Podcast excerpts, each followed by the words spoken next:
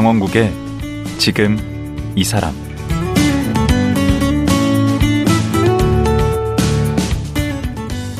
안녕하세요. 강원국입니다. 이번 주 목요일 7월 27일은 6.25 정전 70주년이 되는 날입니다. 정전. 말 그대로 끝나지 않은 전쟁. 잠시 멈춘 전쟁인데요. 그러다 보니 한반도에는 늘 전쟁에 대한 불안이 상존합니다.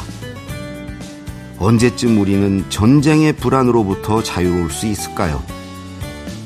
정전 70주년.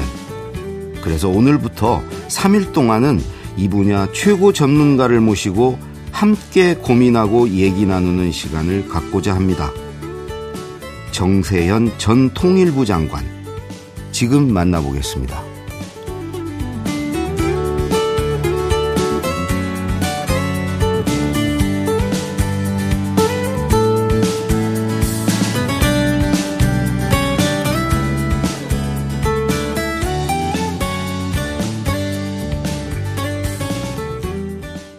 정세현 전 장관 나오셨습니다. 안녕하세요. 예, 안녕하십니까.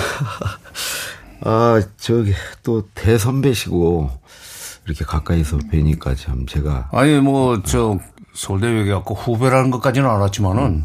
고향 후배라는 건 이번에 처음 알았어요. 예, 저는 예전부터 알고 있었고요. 어. 전주시죠. 그야말로 박정희 대통령 때부터 그 이제 통일 쪽 일을 쭉 해오셨잖아요. 그럼 몇 년 동안 하신 거예요? 77년에 77년 11월 달에 이제 통일부 공무원 그 당시엔 통일원입니다. 국토 통일원. 아, 국토 통일원. 네.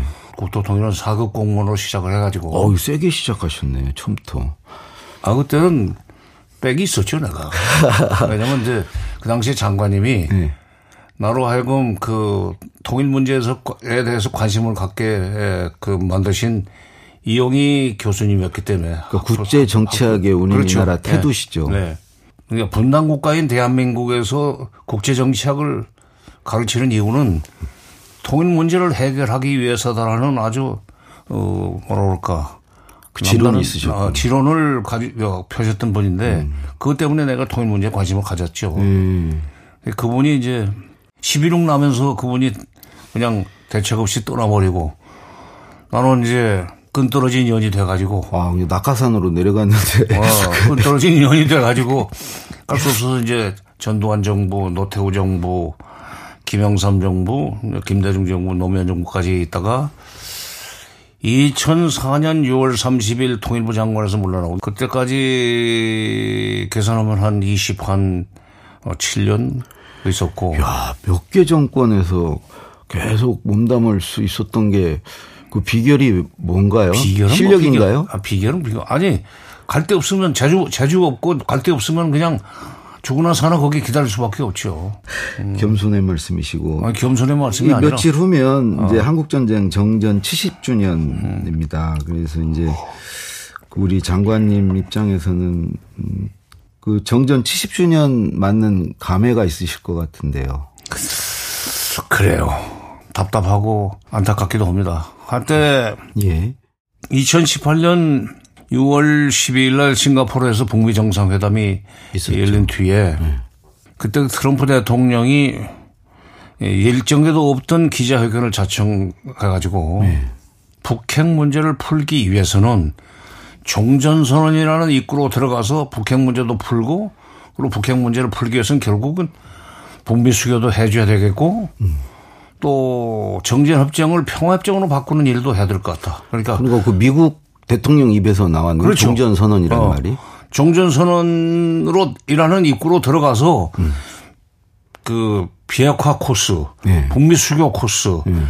정전협정을 평화협정으로 바꾸는 그 코스, 이 세 코스를 동시 진행해 가지고 막판에 그 세 가지가 하나로 그, 그, 말하자면 뭉치는 네. 그런 식으로 문제를 풀어야 되겠다고 얘기를 했어요. 음. 그런데 그 뒤통수를 때린 게 폼페이오 이하 미국 실무 관료들입니다. 예. 평화협정이 그때 2018년 종전선언 그 프로세스가 시작됐으면 예. 지금쯤은 상당 정도 지금 이 대체 제로서의 평화협정 협상이 지금 본격적으로 전개되고 있을 텐데 그런데 지금 뭐 그동안 세월이 5년이나 흘러가지고 오히려 좀 상황은 더 악화됐고. 그렇죠. 그 북한이 그 핵무기를 가지려고 하는 어, 어떤 의도, 진짜 속내에는 어떻게 보시는 거예요? 한번 미국하고 예, 예. 한판 뜨려고 그러는 겁니까? 진짜 그 미국 한판 뜨는 것은 계란으로 바위치기지. 네. 그건 안 돼요. 근데 이제 중국이 중국에서는 뭐라고 그러냐면은 미국이 군사적으로 북한을 언제 칠지 모른다는 공포 속에서 그들은 살고 있다. 음. 이것 때문에 핵 문제는 해결 안 될 것이다. 한국 정부가 아무리 발버둥 쳐도 소용없고 음. 북한은 미국이 그렇게 해주기만을 기다리는데 안 해주면은 그들은 계속 결국은 미국이 예, 북한의 요구를 들어줄 수밖에 없을 정도의 협상력을 갖는 핵과 미사일 보유국이 돼버릴 것이다. 그런데 그 그거는 뭐 말씀 들으니까 그럴 수도 있겠다. 그것도 일리가 있다는 생각이 드는데 그 백두 혈통이라고 그래서 네, 네 백두 혈통. 이 봉건적 세습 체제를 유지하는 거 이건 도저히 이해가 안 되거든요. 이해가 안 돼요? 네. 뭐그 사람들 그 입장에서 생각해 보면 네. 다른 대안이 없겠다는 생각도 해요. 그러면 저 우리 그 열 몇 살 먹은 그 김주의 그 후계로 넘어가는 겁니까? 지금 그 사실상 그쪽으로 준비를 하는 것 같아요. 아 정말 이해를. 음 그러니까 그만큼 그 동안에 김정은한테 김정은한테로 권력이 내려올 때까지 너무 백두 혈통을 강조해 놓으니까 음. 이제 어쩔 수가 없어요. 옆으로 빠질 수가 없이. 자충수구나. 자충수죠. 네. 근데 백두 혈통이라는 것도 네. 사실은 엉터리인 것이 음. 백두 혈통의 뿌리는 지금 그 김일성이 항일 혁명, 항일 투쟁을 할 때 백두산을 근거지로 해서 싸웠다는 데서부터 얘기가 시작이 되고 음. 김정일을 백두 밀령에서 낳았다고 하는 꾸며낸 얘기로부터 시작이 됩니다. 아, 그런 얘기를 해 주셔야. 아, 근데 뭐 하잖아요, 지금. 근데 사실은 일본이 이제 그, 그, 일제 말이 되면은 일본 제국주의 세력의 그, 이 압제와 공격을 피해서 나중에는 김일성이가 노령으로 넘어갑니다. 음. 중국의 백두산 근처에서 그 투쟁을 하다가도 일본 일본 경찰이 계속 일본이 계속 음. 밀고 올라오면은 음. 러시아 땅으로 넘어가는 간단해요. 음. 그 노령으로 넘어가가지고 러시아로 넘어가서 소련군에 편입이 돼서 그 하바롭스크 쪽에 살 때 군인으로 활동할 때 그때 김정일이를 거기서 낳았다는 거예요. 음. 출생지는 사실 거기라는 걸로 되어 있습니다. 그리고 러시아식 러시아식의 이름도 있습니다. 슈라. 아. 슈라라는 이름도 가지고 있는데 다 숨기, 숨기 고 네. 있죠. 그러면서 이제 그 백두산에서 태어난 걸로 해가지고 나중에 그 백두 혈통이 아니네. 아니죠. 러시아 혈통이. 어. 근데 이제 백두산의 어떤 그, 저, 이 높은 봉우리 밑에, 음. 물론 저건 아니고 장군봉 밑은 아니고 어떤 뭐 귀틀집을 하나 쳐놓고 거기서 김정숙과 이제 김일성이 살 때 김정일이 거기서 태어났다고 꾸미고 있는데 음. 근데 그, 그렇게 거짓말로 시작한 것이 백두 혈통이에요. 네. 아니, 근데 우리 장관님도 중국에서 태어나셨어요? 중국이 아니고 그때는 네. 만주국이죠. 아. 어디? 3, 31년부터 그 45년 어, 그 태평양 전쟁이 끝날 때까지 중국의 동북 삼성 그러니까 길림성, 연양성, 흑룡강성 이 세 개의 성은 네. 일본이 세운 괴뢰국 만주국이었지 않습니까? 네. 근데 어떻게 거기에 아, 태어나셨어요? 아버지가 네. 전라북도 장수군 출신인데 네. 워낙에 이제 못 사니까 음. 1919년생이신데 살 길을 찾아서 저 북만주 해룡 그 흥룡강성의 지금 그 하얼빈보다도 더 동북쪽인 감옥사라는 일본 한국식으로 읽으면 감옥사고 중국말로 읽으면 자무스라는 데인데 거기 하바롭스트가 바로 건너편이에요. 음. 거기로 건너가셔서 어. 45년에 우리 장관님을 낳으신 거죠? 예. 해방되기 두 달 전에 내가 6월 양력으로 6월 16일 생일이니까. 그럼 언제 이쪽으로 넘어오신 거예요? 해방되고 나서 이제 해방 8월 15일 날 해방이 되고 완전 깐난쟁이 때 넘어오셨네. 그리고 100일은 지나고 네. 또 추석 지나고 네. 그리고 거기서부터 그러니까 아마 9월 하순쯤 시작을 출발을 해서 어 전주에 11월 초에 도착을 했대요. 40일 40일. 그 내가 그러니까 최연소 아마 북한 지역 통과 월남자네 월남 월남 어린이일 겁니다. 아, 이게 그 평양까지 와가지고 네. 그 어, 그쪽 같은 북쪽에 어디 황해도 어디까지 가는 기차를 기다리라고 평양 역전에서 이틀 노숙을 했대요. 음. 그런 경험이 있기 때문에 아마 그 어린 나이에 평양 지역을 통과했던 것이 인연이 돼가지고 아, 나중에 통일 일을 그 통일 문제를 직업으로 찾게 그렇게 가지고 이제 고향 전주로 오셔서 네. 거기에서 중학교를 졸업하셨는데 저는 잘 알죠 전주 북중이 얼마나 수재들이 가는 데인지 근데 거기를 졸업하고 그것도 그 양에 앉혀서 또 경기고로 아니 양에 앉혀는 왜요? 왜 양에 앉혀? 그 전주고도 있고 다 있는데. 근데 1학년 마치고 2학년 올라가려고 할 때 담임 선생님이 갑자기 그러시더라고. 내가 지금 여기 전주 북중학교 전주 북중에서 지금 선생 선생지를 그때는 선생지라고 네. 했으니까 지금 한 10년 가까이 하고 있는데 네. 야가 1학년 때 성적 2학년 올라가는 점 성적 같으면은 서울로 가서 경기고등학교라는 데를 가는 것도 가능하다고 생각한다고. 음. 나는 그때까지 대한민국에서 전주 북중이 제일 좋고 전주 고등학교 이상 가는 학교가 없다고 생각했어요. 몰랐어요. 서울에 무슨 학교였는지. 음. 그래서 이제 그때부터 바람이 나가지고 음. 어, 결국 나중에 어, 서울로 올라오게 됐습니다. 그 나중에 이제 서울대 외교학과를 가셨는데 그 중간에 바람이 또 한 번 나셨더구만 경기고에서. 아, 그, 그, 이제 박정희가 지 대구 사범 때, 박정희 대통령이지, 네. 지나갔으니까. 대구 사범 때 은사였던 사람을 갑자기 대구에 그 중학교 그 뭐 교장 정도밖에 안 되는 사람을 낙하산으로 끌어올려가지고 교사 어? 교사 교사는 지났고 아 교장 어, 교장 정도 중학교 교장 정도 되는 사람을 네. 끌어올려서 낙하산으로 그 경기고등학교 교장으로 어 말하자면 발령을 낸 데 대해서 이거 우리가 지금 그 받아들이면 안 된다 하는 식으로 내가 선동을 했어요. 운동부 놈들 앉혀, 앉혀놓고 음. 학교 시간에. 음. 그러면서 이제 동맹 휴학을 하자 하는 음, 식으로 이제 그 선동을 했는데 그때가 62년이면 계엄령이 살아있을 때입니다. 어. 그래가지고 이제 그 학교에서 엄벌에 처할 수밖에 없이 돼가지고 퇴학으로 결정이 됐는데 음.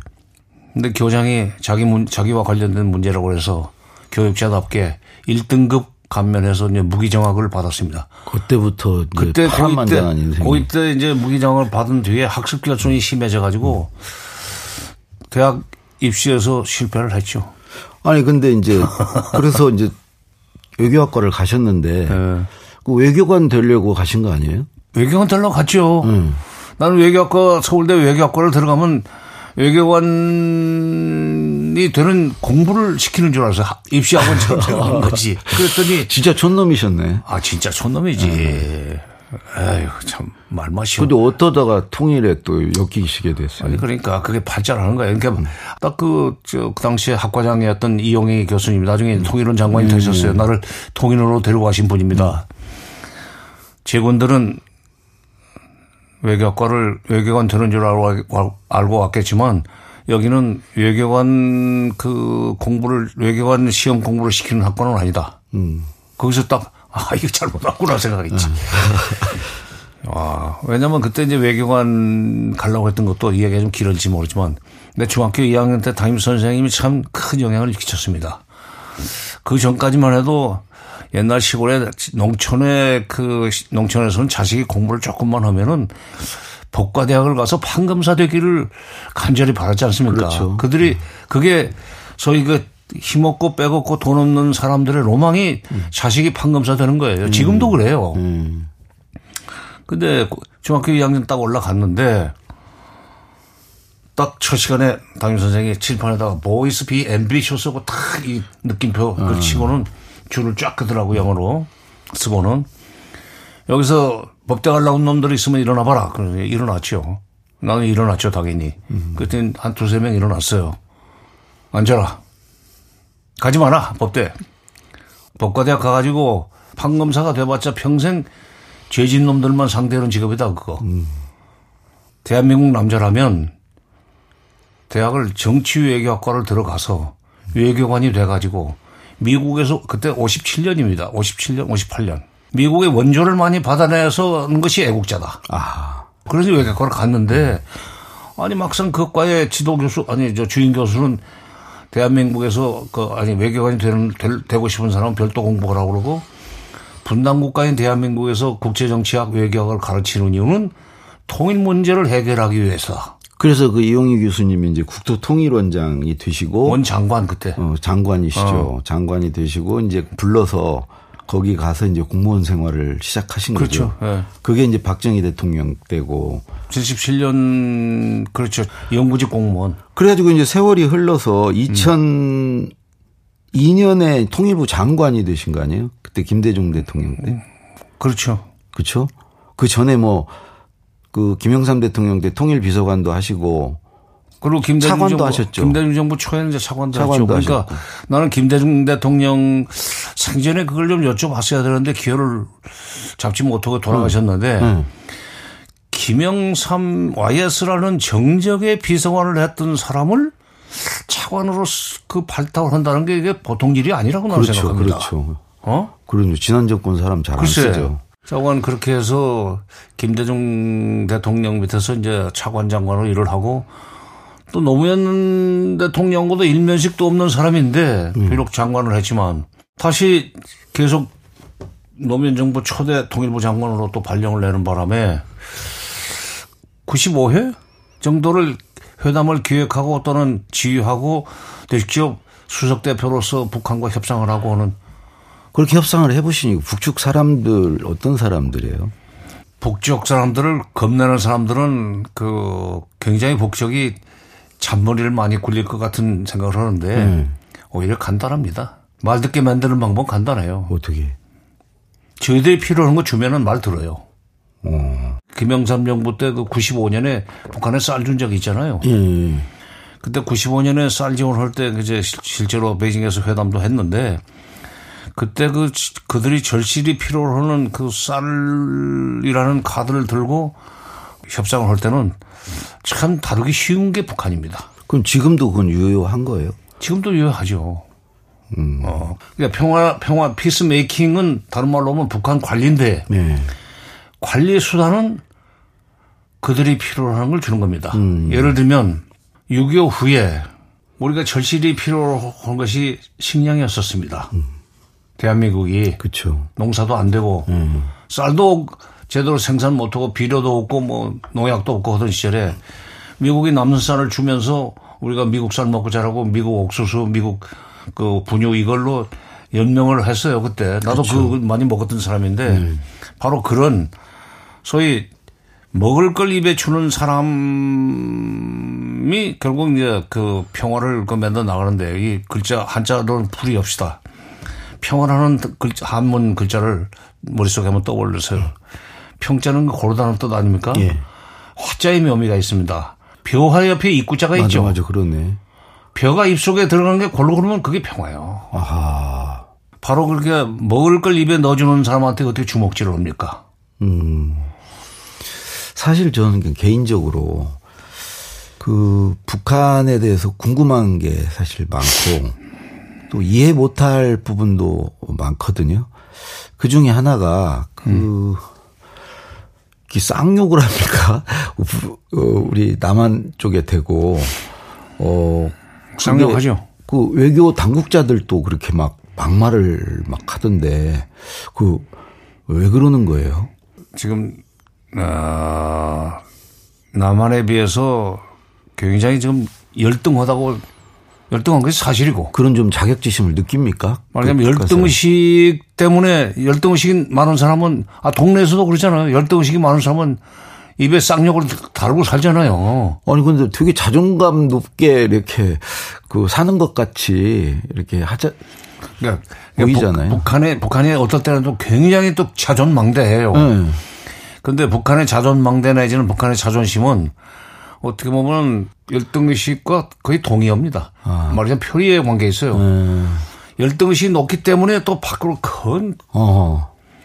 예를 들면은 우리 쪽에서 이제 차관급이 나가면은 저기는 또 그 차관급도 아닌 뭐 국장급을 무슨 뭐 내보내고 그래요. 음. 어, 인구도 우리보다 반밖에 안 되고 그러면서도 저희들이 음. 더 말하자면 높다는 식으로 거드름 필라고 그러죠. 아. 근데 그것을 아이고 그래 너희들이 그밖에 더 뭐 그 심통을 부릴 수가 없으니까 그런가 그건 알겠는데 그런 식으로 넘어가주면 괜찮고 그런데 근데 이제 그 북쪽 사람들을 보면은 그야말로 두 얼굴입니다. 어, 두 얼굴이에요.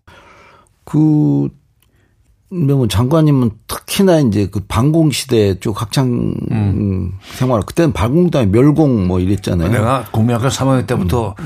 그 웅변을 시작해가지고 음. 고3 때까지 웅변대회 나가서 음. 상을 많이 받았던 음. 사람이에요. 근데 그때는 전부 반공 웅변입니다. 음. 그래도 그러니까 다 북한 사람들은 머리에 뿔나 있고 뭐 다 그렇죠. 그리고 아주 나쁜 놈이고. 네. 뭐 그래. 근데 실제로 북한을 나중에 이제 만나 보니까 그러니까 네. 70년대까지도 길거리 전봇대 보면은 잊지 말자 6.25뭐 초주기자 뭐 김일성 그렇게 붙어 있었잖아요, 네. 표가. 그런데 이제 통일원에 들어가서 어, 그 80년대 중반에 비로소 우리가 직접 북한과 만날 수 있었어요. 음. 왜냐면은 70년대 초에 남북 대화가 시작됐지만 박정희 정권 때 71년에 적시자 회담 시작하지 않았어요. 근데 남북 회담의 그 관할권을 중앙정보부가 행사했습니다. 음, 근데 전두환 정부에 들어서면서 81년부터 남북대화 사무가 통일호로 넘어왔어요. 어. 그 나는 그때 전두환 정권 시절에는 그 남북대화 사무국의 대화 운영부장으로 일을 했습니다. 음. 그러면서 북한 사람들 직접 이제 판문점에서 만나고 그랬는데 음. 70년대까지 우리가 머릿속에 넣고 있던 북한이 80년대 판문점에는 안 오더라 이거야. 전혀 다른 사람이에요. 그러니까 특히 그때 83년에 10월 달에 랑군 사건 터지지 않았어요? 네. 랑군 사건 터진 뒤에 그 북한이 그런 일을 저질렀다는 것이 백일화에 드러났고 범마에서 바로 범인들을 잡아가지고 재판까지 하는 바람에 네. 아주 궁지에 몰렸죠. 네. 그때 이제 그 사람들이 그 면치, 면제부를 받기 위해서 84년 여름 8월 말인가 LA에서 올림픽이 열리게 되어 있는데 LA 올림픽 그 남북이 단일 팀으로 출전하기 위한 협상을 하자는 제안을 해왔었어요. 어. 그때 이제 아쉬우니까 그걸 먼저 제안한 음. 겁니다. 그때가 나 이제 대화 운영부장 할 때인데 사실은 난 대화 운영부장이면서도 아니 랑군 사건을 일으킨 놈들하고 무슨 놈의 회담을 해. 음. 저 틀림없이 회담에 우리가 응해주면은 랑군 사건에 대한 면죄부를 주는 결과가 돼버리기 때문에 지금 받으면 안 된다는 생각을 우리는 하고 있었어요. 음. 근데 청와대는 역시 한수 더 보더구만. 88 올림픽을 성공적으로 운영하려면은 84 남북 회담에 남북이 그 당일 팀으로 참가하는 모양새라도 갖추는 것이 유리하니까 회담을 하라. 음. 이렇게 된 거예요. 그러면서 판문점에서 회담이 시작됐어요. 70년대까지 내 머릿속에 있던 북한 그리고 음. 불과 1년도 제대기 전에 83년 10월 달에 랑군에서 그런 어마어마한 끔찍한 사건을 저질렀던 북한은 판문점 군사정전위원회 그 회담 테이블 앞에 없더라니까. 음. 완전히 그야말로 어떻게 보면은 그 남북 간에 하루라도 빨리 단일팀을 만들어 가지고 음. 모양새 좋게 단일 길을 앞세우고 LA 올림픽에 뭐 같이 갔으면 좋겠다는 식으로 물론 그게 입에 발린 소리라고 할 수도 있지만은 그런데 회담장에서 이게 테이블에 앉아가지고 하는 얘기하고 회담장 밖에서 수행원을 가장한 소위 그 염탐꾼들에게 정보들이 많습니다. 음. 어, 기자 만장 찬 것도 다 그쪽에 정보기관 사람들인데 그들끼리 주고받은 대화에도 이번에는 그, 그 말하자면 이 LA 올림픽 단일 팀과 관련해서 남북이 대화를 시작했다는 것만이라도 좀 국제사회가 좀 알아주고 우리를 나쁘게 안 봤으면 좋겠다는 그런 그, 그 본심을 은연중 드러내는 걸 보고 음. 아, 저 사람들은 좀 말하자면 우리 하기 나름이고 저거 얼마든지 휘어잡을 수 있겠구나. 아, 그러니까 두 가지네요. 하나는 그 주고 달래면 어 뭔가 대화가 될 수 있다는 거 하고 그렇죠. 또 하나는 그 계속 어떤 고착화된 상태로 있는 게 아니고 그들도 변한다. 음. 그러니까 그들도 변하죠. 왜냐하면 음. 자 입장 바꿔놓고 그 얘기해 봅시다. 생각해 봅시다. 60년대 대한민국이 지금 여기 있습니까? 음. 음. 50년대 대한민국은 물론 없죠. 음. 미국 원조 물자 아니면 백성들이 다 국민들이 다 굶어 죽을 정도가 되는 대한민국이 이미 없고 음. 세계 10위의 경제 대국이 되지 않았어요? 60년대 대한민국이 없고 70년대 대한민국이 지금 서울에 없습니다. 음, 그렇죠. 80년대 대한민국도 없어요. 음. 90년대 대한민국도 없어요. 얼마나 니 환골 탈퇴를 했어요, 우리가. 네. 우리만 환골 탈퇴를 하는 거 아니라 북한도 환골 탈퇴를 한 측면이 있습니다. 우리 생각은 연전에 머물러 있고. 그렇지. 어. 그러니까 지금 연세가 좀 많으신 분들, 우리보다 한 10여 년 연상만 돼도 그리고 70년대 남북대화 일선에서 일했던 분들은 70년대 남북 대화에서 북한을 상대할 때 그때 그들이 겪었던 고초, 그들이 보여줬던 어, 소위 그 못된 모습. 네. 어, 이런 것을 기억하면서 그런 놈들은 무슨 대화를 하냐는 얘기를 해요, 거다. 지금도. 아. 또 80년대에도 남북 대화는 있었어요. 말하자면 랑군 사건을 저질러 놓고 면죄부를 받기 위해서 체육회담을 제안한다든지 이런 것은 일종의 그 이 두 얼굴의 이제 모습인데 두 얼굴의 말하자면 북한인데 그러나 그럼에도 불구하고 그때도 직접 만나 보면은 뭔가 지금 남한과의 관계를 조금이라도 좋게 만들어서 저희들이 궁지에서 빠져나가려고 그러는 그런 모습이 역력했었고 그다음에 특히 이제 80년대 말 90년대 초 이른바 탈냉전이 되면서부터 음. 소련이 한국과 수교하고 중국도 한국과 수교를 해버리지 않았어요? 음. 반면에 미국, 일본은 북한과 수교를 안 해줬지요. 아마도 주변 사국 중에. 그때 북한은 이미 또 다른 나라가 됐습니다. 아. 완전히 수세에 몰리고 음. 동굴아파 국가들이 체제 전환이 일어나고 예. 동독이 서독이 흡수 통일되는 걸 보면서 음. 남쪽한테 먹히지 않으려고 얼마나 발버둥 치는가. 그래서 어. 오늘 이제 장관님 말씀 여기까지 듣기로 하고 내일 하루 더 모시고요. 네. 이 우리 남북을 둘러싼 이 국제 정세에 관해서 어좀 하루 더 듣도록 하겠습니다. 네. 예. 오늘 말씀 고맙습니다. 예. 정세현 전 통일부 장관이었습니다.